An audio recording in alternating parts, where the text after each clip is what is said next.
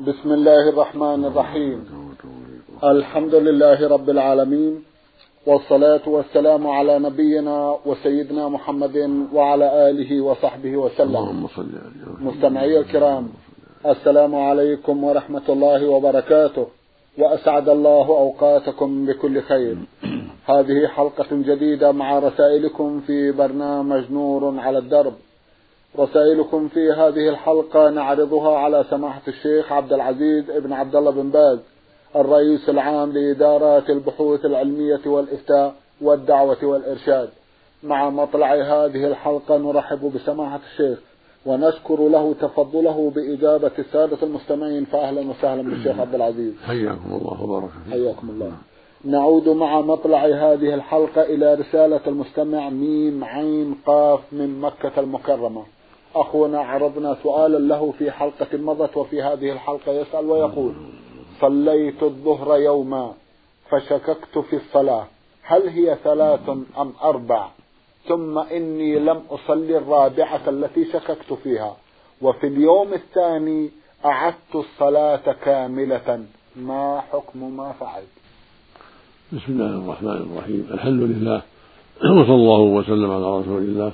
وعلى آله وأصحابه ومن اهتدى بهداه. أما بعد فالذي فعلته هو الصواب لأن الواجب عليك لما شككت أن تجعلها ثلاثا وأن تأتي برابعة ثم تسجد للسوء قبل أن تسلم. هكذا أمر النبي صلى الله عليه وسلم. قال عليه الصلاة والسلام إذا صلى أحدكم وشك في صلاته فلم يدرك فلم يدري كم صلى ثلاثة أم أربعة فليطرح الشك ولم يعلم استيقن. ثم يسجد سجدتين قبل أن يسلم. فإن كان صلى خمسا شفعنا له صلاته. وإن كان صلى تماما كان كالتعظيما للشيطان. فالمقصود أن المؤمن إذا شك صلى اثنتين أو ثلاث يجعلها اثنتين. وإذا شك هل صلى ثلاثا أو أربعا يعني في الرباعية يجعلها ثلاثا. وإذا كان في المغرب فشك صلى اثنتين أو ثلاث يجعلها اثنتين ويأتي بالثالثة. وإذا كان في الفجر أو في الجمعة وشك صلى واحدة أو اثنتين يجعلها واحدة ثم يكمل. ثم بعد النهاية يسجد سجدتين قبل أن يسلم. هذا هو الواجب على المؤمن. إذا كان منفردا أو إماما. فإذا لم يفعل وقصر على الثلاث المشكوك فيها فإن صلاته تكون باطلة. وعليه أن يعيد ذلك. أما إن كان مأموم فإنه يتبع إمامه. المأموم يتبع إمامه وليس له حكم الإنفراد بل يتبع إمامه إذا شك يتابع إمامه. ولا ينبغي المؤمن يتساهل في هذه الأمور بل ينبغي له يعمل بالحق بالسنة. فإذا شك هل صلى اثنتين أو ثلاث جعلها اثنتين. مكمل. شك صلى ثلاثا في الظهر أو العصر والعشاء أم صلى أربعا يجعلها ثلاث. ويكمل ثم بعد النهاية إذا كان إماما أو منفردا يسجد السهو. وهكذا لو شك سجد سجدة وسجدتين يجعلها سجدة ويأتي بالسجدة الثانية. أو شك هو واقف هل ركع أو ما ركع؟ يركع. يعني يبني على اليقين. نعم. أنه ما ركع. ويركع ثم يسجد السهو بعد النهاية. إذا فرغ من صلاته وانتهى من التحيات والدعاء يسجد سجدتين للسهو قبل أن يسلم نعم. جزاكم الله خيرا. سمحت شيخ تسمعوا تسمحوا لي بإعادة السؤال. نعم. يقول صليت الظهر يوما. نعم. فشككت في الصلاة. هل هي ثلاث أم أربع؟ ولم أصلي الرابعة التي شككت فيها. وفي اليوم الثاني صليتها كلها بعد صلاة العصر.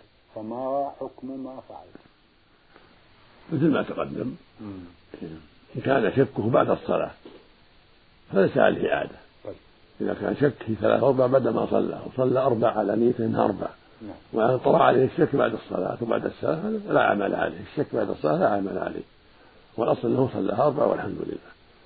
أما إذا كان الشك في أثنائها هل صلى ثلاث أربعا تساهل. واقتصر على الثلاث ولم يكمل. ثم تنبه بعد ذلك وقضاها بعد العصر أو الظهر أو الضحى فقضاه صحيح. وهذا الواجب عليه. أن يقضيها لأنه ما صلى صلاة تامة. سلم منها وهو شاك. فهذا عليه أن يقضي إذا كان لم يتمم في الحال لما تنبه ما تمم أو كان شك بعد الصلاة فلا فلا عمل عليه. الشكوك بعد الفراغ من العباد فلا عمل عليها. الحمد لله. فلو صلى على أنها تامة ثم بعد هذا وقع عنده شكوك أيوة. فلا عليه عليه عمل إنما العمل إذا كان الشك في داخلها. شك صلى ثلاثة مرة قبل أن يسلم. طيب. فالواجب عليه أنه يجعلها ثلاث ويكمل يأتي طيب هذا في الظهر والعصر والعشاء. وفي المغرب شك اثنتين أو ثلاث. شك صلى اثنتين أو ثلاث يجعلها اثنتين نعم. ثم يأتي بالثلاث ويكمل المغرب. وهكذا في الفجر والجمعة. إذا شك صلى اثنتين أو صلى واحدة يجعلها واحدة. هذا متيقن. طيب. ثم يأتي بالثانية ويكمل. ويسجد السهو قبل أن يسلم جزاكم الله خير فلو أنه أخر قضاء ترك يعني ترك العمل بهذا. مع ما منع اليقين تساهل. واقتصر على الثالثة وسلم. أو الثنتين وسلم في المغرب هذا يكون أخطأ وخالف السنة فإن تنبه في الحال قام وأتى بركعة طيب فإن كان ما تنبه إلا بعد ما طال الفصل يقضيها كلها كما فعل كما فعل هذا السائل. كما فعل هذا السائل. نعم نعم. إذا أخونا حينما قضاها كاملة في اليوم الثاني لا حرج عليه. نعم. بارك الله لأن طال. الفصل عليه. بارك الله نعم. فيكم وجزاكم الله خيرا. نعم. يقول إني أخ من الرضاعة لابنة عمي. هناك أقوال تقول إن إخوانك من أسرة عمك هم البنت والذين أصغر منها والأكبر منها ليسوا إخوانك. فما هو توجيه سماحتكم؟ إذا ارتضع الإنسان من المرأة صار أولادها كبارهم وصغارهم إخوة له. الرضيع الذي ارتضع معه والذي قبله والذي بعده كلهم إخوة. أيوة. إذا ارتضع رضاعا شرعيا نعم. خمس مرات أو أكثر نعم. في الحولين. يعني حال كونه في الحولين فإن أولاد المرضعة وأولاد زوجها يكونون إخوة لهذا الرضيع. كلهم صغارهم وكبارهم. طيب. الذي قبله والذي بعده. طيب. إذا كان الرضاع تاما خمس رضعات أو أكثر وكان الطفل في الحولين. نعم. جزاكم الله خيرا. مستمع من الرياض رمز إلى اسمه بالحروف ميم عين حاء يقول في أحد أسئلته ما حكم الصلاة عند القبور؟ وهل ما يفعله البعض من القيام بصلاة الجنازة عند قبر الميت بعدما تفوته الصلاة عليها في المسجد. هل هذا العمل مشروع أم لا؟ فالصلاة عند القبور صلاة ذات الركوع والسجود لا تجوز. ذات الركوع هذا والسجود لا يجوز. طيب. النبي صلى الله عليه وسلم قال لعن الله اليهود والنصارى اتخذوا قبور انبيائهم مساجد وكل قبر يصلى عنده فقد اتخذ مسجد مم. وإن لم يبن حوله مسجد. وقال عليه الصلاة والسلام ألا وإن من كان قبلكم كانوا يتخذون قبور أنبيائهم وصالحهم مساجد. يعني مصليات. ألا فلا تتخذوا مساجد فإني أنهاكم عن ذلك. رواه مسلم في الصحيح. وما ذاك الا لأن الصلاة عندها وسيلة إلى عبادتها ودعائها. فلهذا لعن النبي صلى الله عليه وسلم على ذلك عليه الصلاة والسلام وحذر من ذلك. سدا لذريعه الشرك حتى لا تكون الصلاة لهم بعد حين. بل يصلي لله ثم يجره الشيطان إلى أن يصلي لهم أو يدعوهم من دون الله. فلا تجوز الصلاة عند القبور. لا فرضا ولا نفلا. ولا الجلوس عندها للدعاء أو قراءة القرآن أو الصدقات. لا تتخذ محلا لهذا. إنما تزار للذكرى والموعظة. طيب ذكر الموت والموعظة والدعاء للمقبورين أما أن يزورها لقصد آخر يجلس عندها يدعو لأنه يرى أنها احرى بالإجابة أو يجلس عندها يقرأ أو يجلس عندها يصلي. هذا لا أصل له. والصلاة أشد إذا صلى عندها أشد صلاة باطله أما صلاة الجنازة إذا صليت الجنازة يصلي على الجنازة عند القبور لا بأس. أو صلى على القبر ما حضر الصلاة في المسجد مثلا وصلوا على قبر لا لا حرج فيها. فعله النبي صلى الله عليه وسلم. فإنه صلى على قبر بعدما دفن عليه الصلاة والسلام. فلا حرج في ذلك. صلاة الجنازة لا حرج فيها. نعم. بارك الله فيكم. إنما الكلام كما تفضلتم على الصلاة ذات الركوع نعم. وذات السجود. هي الممنوعة في المقابر نعم. بارك الله فيكم. ونفع بعلمكم. يسأل سؤال آخر ويقول البعض يذكر أن القبر يرفع عن الأرض بمقدار شبر فهل هذا صحيح أم لا وما دليله؟ وإن زيد على شبر فما حكمه؟ وكيف نوفق بين ذلك وب- وبين ما ورد عن علي رضي الله عنه كما, كما ورد في مسلم. هل أبعثك على ما بعثني عليه رسول الله صلى الله عليه وسلم ألا تدع صورة إلا طمستها ولا قبرا مشرفا إلا سويته؟ نعم القبور لا بأس أن ترفع قدر شبر كما ثبت من حديث سعد بن أبي وقاص رفع قبره قدر شبر وأن قبر النبي صلى الله عليه وسلم كان كذلك. والسر في ذلك لتعرف أنها قبور حتى لا تمتهن وحتى لا توطى وحتى لا يجلس عليها فإنها إذا سبيت في الأرض قد تخفى معالمها. فإذا رفعت قدر شبر وما يقاربه فهذا يعفى عنه ومشروع لتعرف أنها قبور ولتصان ولا تداس. أما حديث علي وما جاء في معناه فالمراد الإشراف الزائد على هذا. كان يبنى عليها مساجد أو قباب أو بنية هذه تزال. وإنما يرفع ترفع بترابها نفس التراب الذي خرج من اللحد. هذا يجعل فوقها لأن إذا دفن بقي بعض التراب نعم.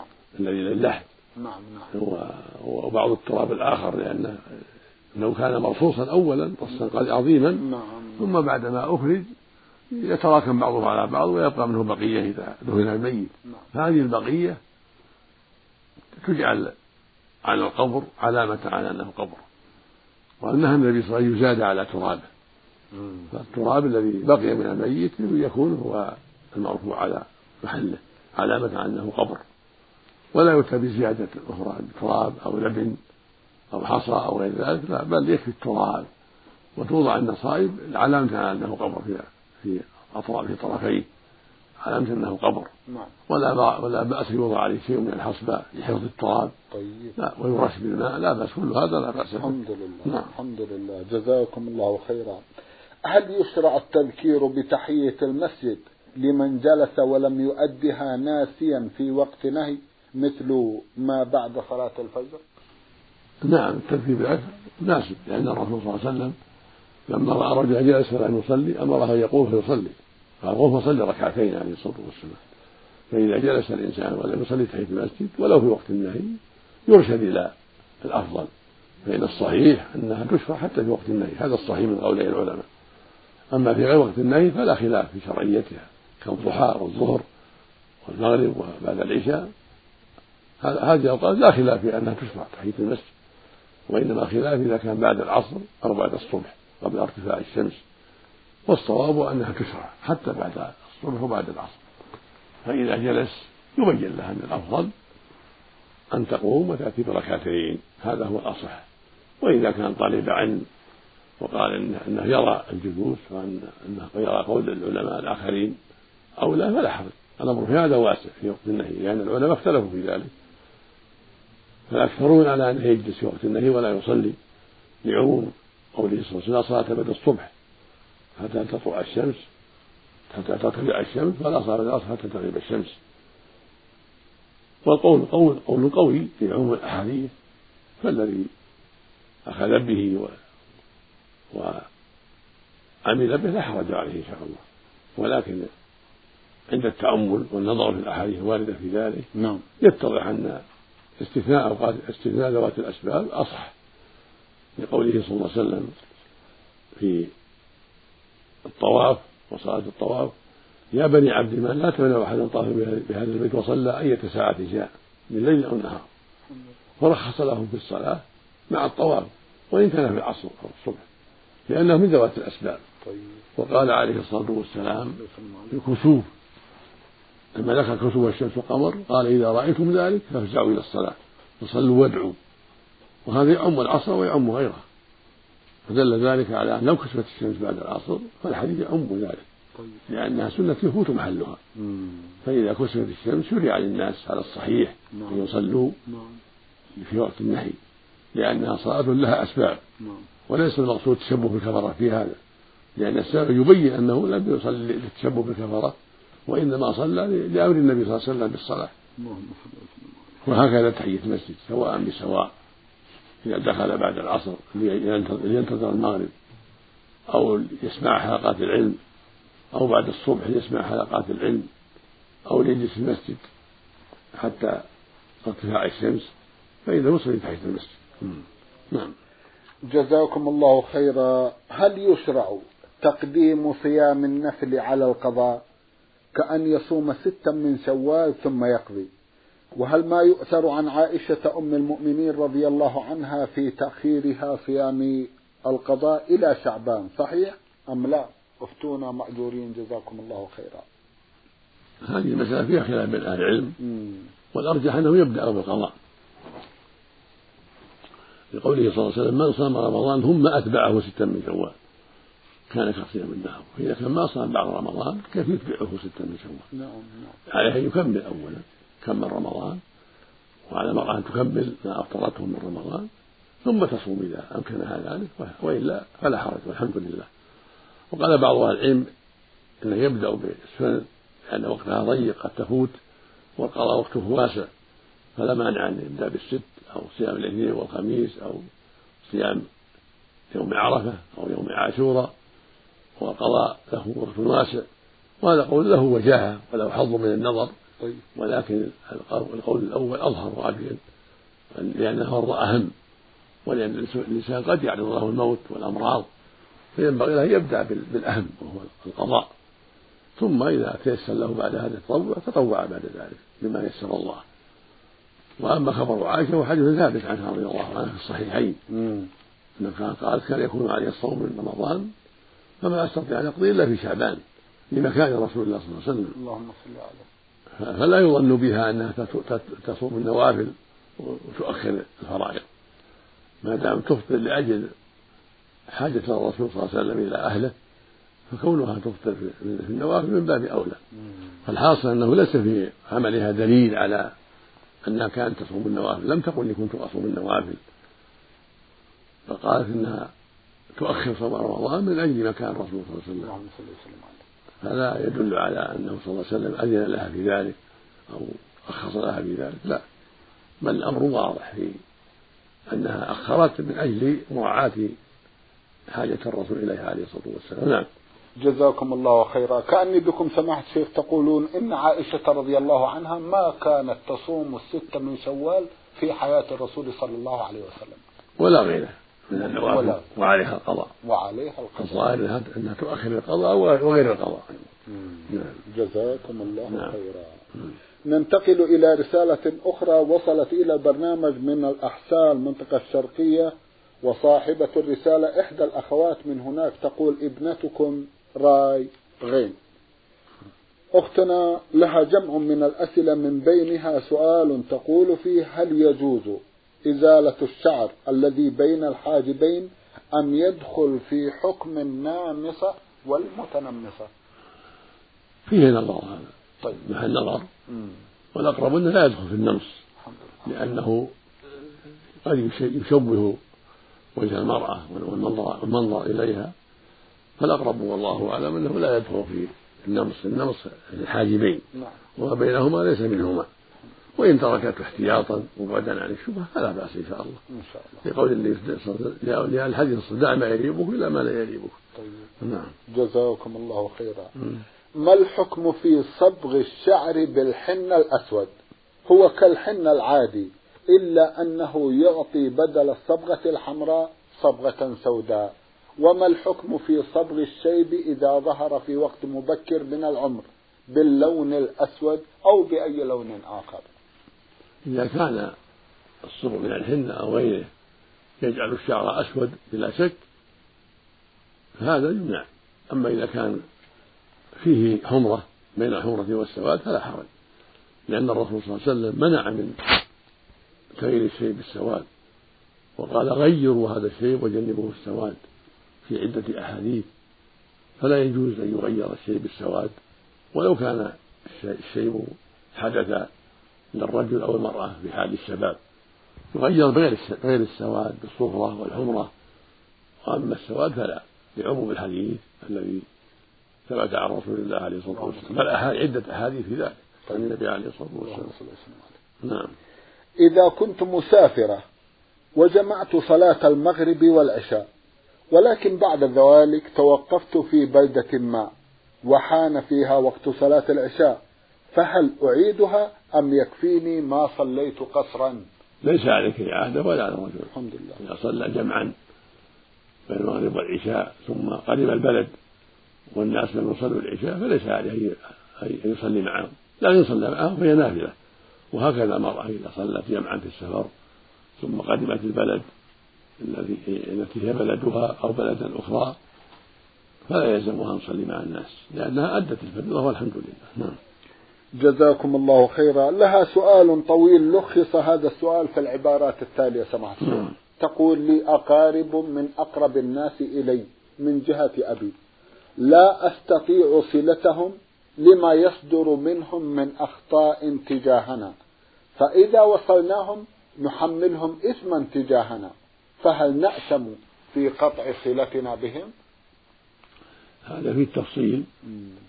إذا كان الأقارب كفارا فلا حاجة إلى وصلهم إذا كان ليس ليس ليس ليس أبا ولا أما إذا كان إذا كان ليس فيهم أب ولا أم. طيب طيب. أما الأب والأم ولو قطع ولو ضرب الولد ولو دعاه إلى المعصية لا يسقط حقه من جهة مراعاة الإحسان إليه والحرص على هدايته. لأن الله جل وعلا قال في حق الكافرين وصاحبهما والدنيا معروفة. وإن جاهداك على أن تشرك ما ليس لك فلا تطعهما وصاحبهما والدنيا معروفة. فنهى عن طاعتهما في الشرك وهكذا المعصية لا يطاع في المعصية ولكن مع هذا قال وصاحبهما في الدنيا معروفة. فالوالدان لهما شأن غير شأن بقية الأقارب. فالواجب على الولد أن يصحبهما بالمعروف وأن يحسن إليهما ولو أساء إليه ولو كان كافرين. أما بقية الأقارب فإذا أساءوا فلا حرج في قطيعتهم وتركهم. وإن وصلهم من باب الدعوة إلى الله ومن باب الإحسان لعلهم يهتدون فهذا من باب المعروف ومن باب الخير كما قال النبي صلى الله عليه وسلم ليس الواصل بالمكافي ولكن الواصل الذي إذا قطعت رحمه وصلها. طيب. وقال له صلى الله عليه وسلم رجل يا رسول الله إن لي قرابة أصلهم ويقطعونني. وأحسن إليهم ويسيئون إلي وأحلم عنهم ويجهلون علي. فقال صلى الله عليه وسلم فقال له صلى الله عليه وسلم لئن كنت كما قلت فكأنما تصفه المن عند يعني الرماد الحامي ولا يزال معك من الله ظاهر عليهم ما دمت على ذلك. فالمقصود أن الله يعينه عليهم وربما هداهم الله بأسباب ذلك لكن لا يلزمه ذلك.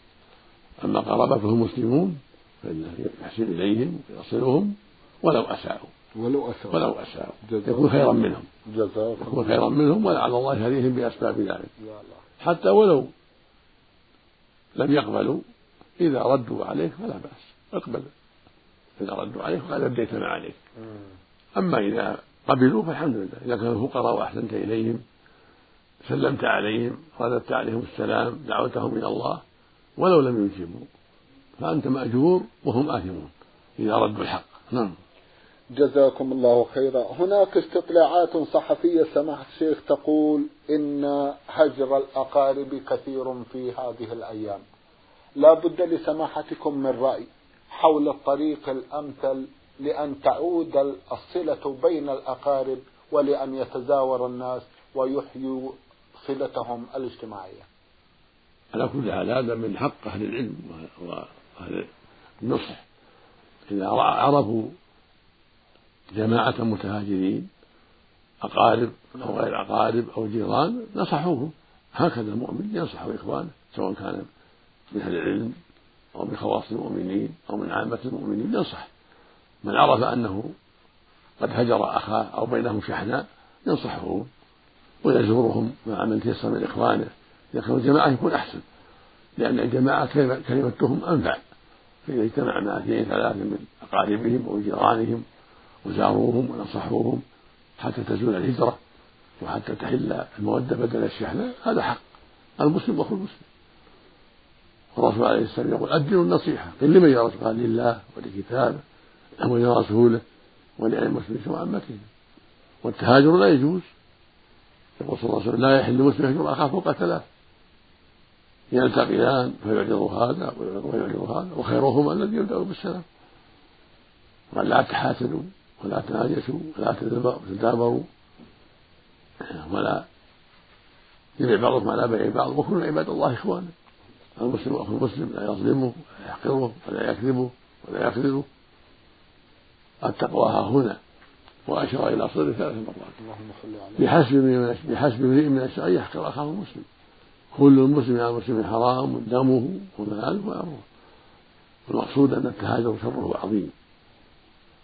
فالواجب على الأقارب والجيران والأصدقاء أن يحلوا مشاكلهم وأن يجتهدوا في إزالة أسباب الشحناء والعداوة والهجر بالطرق التي يستطيعونها. ولا يكلف الله نفسا إلا وسعها. نعم. جزاكم الله خيرا. سماحة الشيخ ننتقل إلى رسالة أخرى من إحدى الأخوات المستمعات تقول نون ميم طاء من الرياض. تقول عن نفسها أنا فتاة ملتزمة ومتزوجة والحمد لله من سنتين وأنا حامل الآن. ثم قدر الله لزوجي أن توفي في حادث ما. ماذا يجب علي في مدة الحداد؟ لأن إخواتي في الله كل واحدة منهن تعطيني نصيحة فتقول لا تستحمي ولا تكتحلي ولا تلبسي ملابس غير الأسود. ولا تنظري للقمر ولا للنجوم.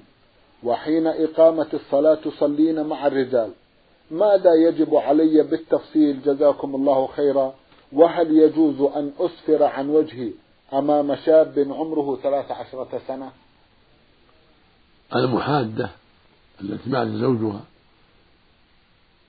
تراعي خمسة أمور. طيب. جاءت بها السنة عن النبي عليه الصلاة والسلام. الأمر الأول بقاها في البيت. الذي مات الذي مات زوجها وهي ساكنة فيه. تبقى به إذا استطاعت ذلك. حتى تنتهي من عدتها بوضع الحمل أو بمضي أربعة أشهر وعشر. ولا بأس أن تخرج لحاجتها كأن تخرج للطبيب للمستشفى أو تخرج لخصومة للمحكمة أو لحاجات تخرج إليها في السوق ونحو ذلك من حاجاتها. ولا بأس أن تخرج من البيت إذا كان ما في من يؤنسها وتستوحش لا بأس أن تنتقل عنه إذا لم يكن عندها من يؤنسها أو صار أو كان البيت خريبا لا لا يحسن يبقى فيه أو ما أشبه ذلك الثاني ألا تلبس ملابس جميلة تلبس ملابس عادية ليس فيها ما يلفت النظر. عادية سوداء أو خضراء أو ما هو لزوم الأسود ليس بلازم الأسود ما تيسر خضر أو أسود أو أحمر أو غير ذلك. لكن تكون ملابس عادية ليس فيها ما يلفت النظر ويسبب الفتنة. طيب. الثالث عدم الحلي لا ذهب ولا فضة ولا ناس لا تلبس الحلي. لأنها قد تسبب فتنة وتشوه الأزواج. نعم. الرابع عدم الطيب تتطيب لا ببخور ولا بغيره من الأطياب حتى تنتهي من العدة إلا إذا كانت تحيض شابة تحيض. كل ما طهر من حيضها تستعمل بعض البخور بعد الطهر من حيضها. طيب. ولا بأس تطيب المنزل الحجرة والمنزل لا بأس لكن لا تطيب في نفسها. والخامس عدم التكحل والمكياج ونحوه والحنة. بل تنظف وجهها وبدنها بغير, هذا كالسدر والصابون ونحو ذلك لا بأس. أما الكحل والمكياج والحنة فلا. والصابون الممسك لو تركته يكون أحسن ولا ليس بطيب. لكن فيه شيء من الطيب لو ترك من باب دع ما لا بأس. هذه الأمور الخمسة هي التي تطلب من المحادة. أما كونها تنظر القمر أو النجوم لا بأس بهذا. ولا حرج أن تذهب إلى الحديقة. حديقة البيت طيب. تمشي فيها حافية أو أو عليها جوارب لا بأس أو نعال ولا بأس أن تصعد السطح ولو في قمرة لا حرج في هذا. ولا بأس أن تستحم متى شاءت. يعني تغتسل متى شاءت. طيب. في يوم الجمعة أو في غير الجمعة متى شاء ولو كل يوم. لا حرج عليها في ذلك. ولا بأس أن تستعمل مثل الكريمة مثل الشامبو مثل غيرها مما تحتاج إليه والسدر ونحو ذلك كل هذا لا حرج في ذلك. والعامة عندهم خرافات كثيرة لا ينبغي الالتفات إليه في هذا. بارك الله كل هذا لا حرج فيه. وكذلك صلة الصغار لا حرج يعني أن ينظروا إليها. أما إذا كان مراهق نعم. فالأحوط تستر عنه بارك الله الأحوط لأنه قد يكون قد بلغ. فالأحوط أن لا تكشف له وأن تستتر عنه. ولا بأس أن تكلم الرجال. تسلم عليهم ترد عليهم السلام من طريق الهاتف التلفون نعم. أو من طريق المباشرة إذا سلموا عليها أو سألوها عن حاجة أو طلبوا الباب عن حاجة.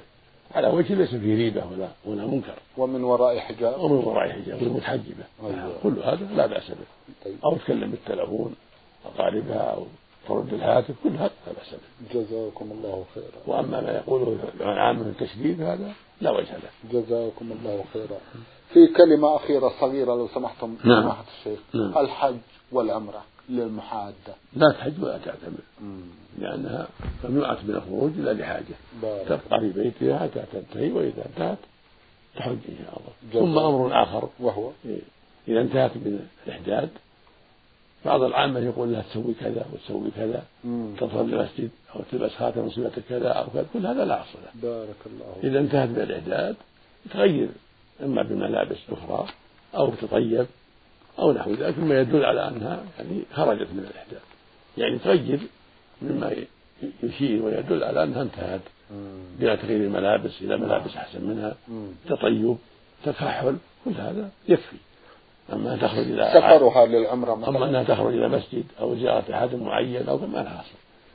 متى خرجت؟ تخرج متى شاءت تخرج. طيب طيب. وإذا سافرت كذلك الحج والعمرة بعد خروجها من العدة العدة لا بأس. أما في حال الإحداث في حال العدة لا. لا تسافر لا حج ولا عمرة. سماحة الشيخ في الختام أتوجه لكم بالشكر الجزيل بعد شكر الله سبحانه وتعالى على تفضلكم بإجابة السادة المستمعين وآمل أن يتجدد اللقاء.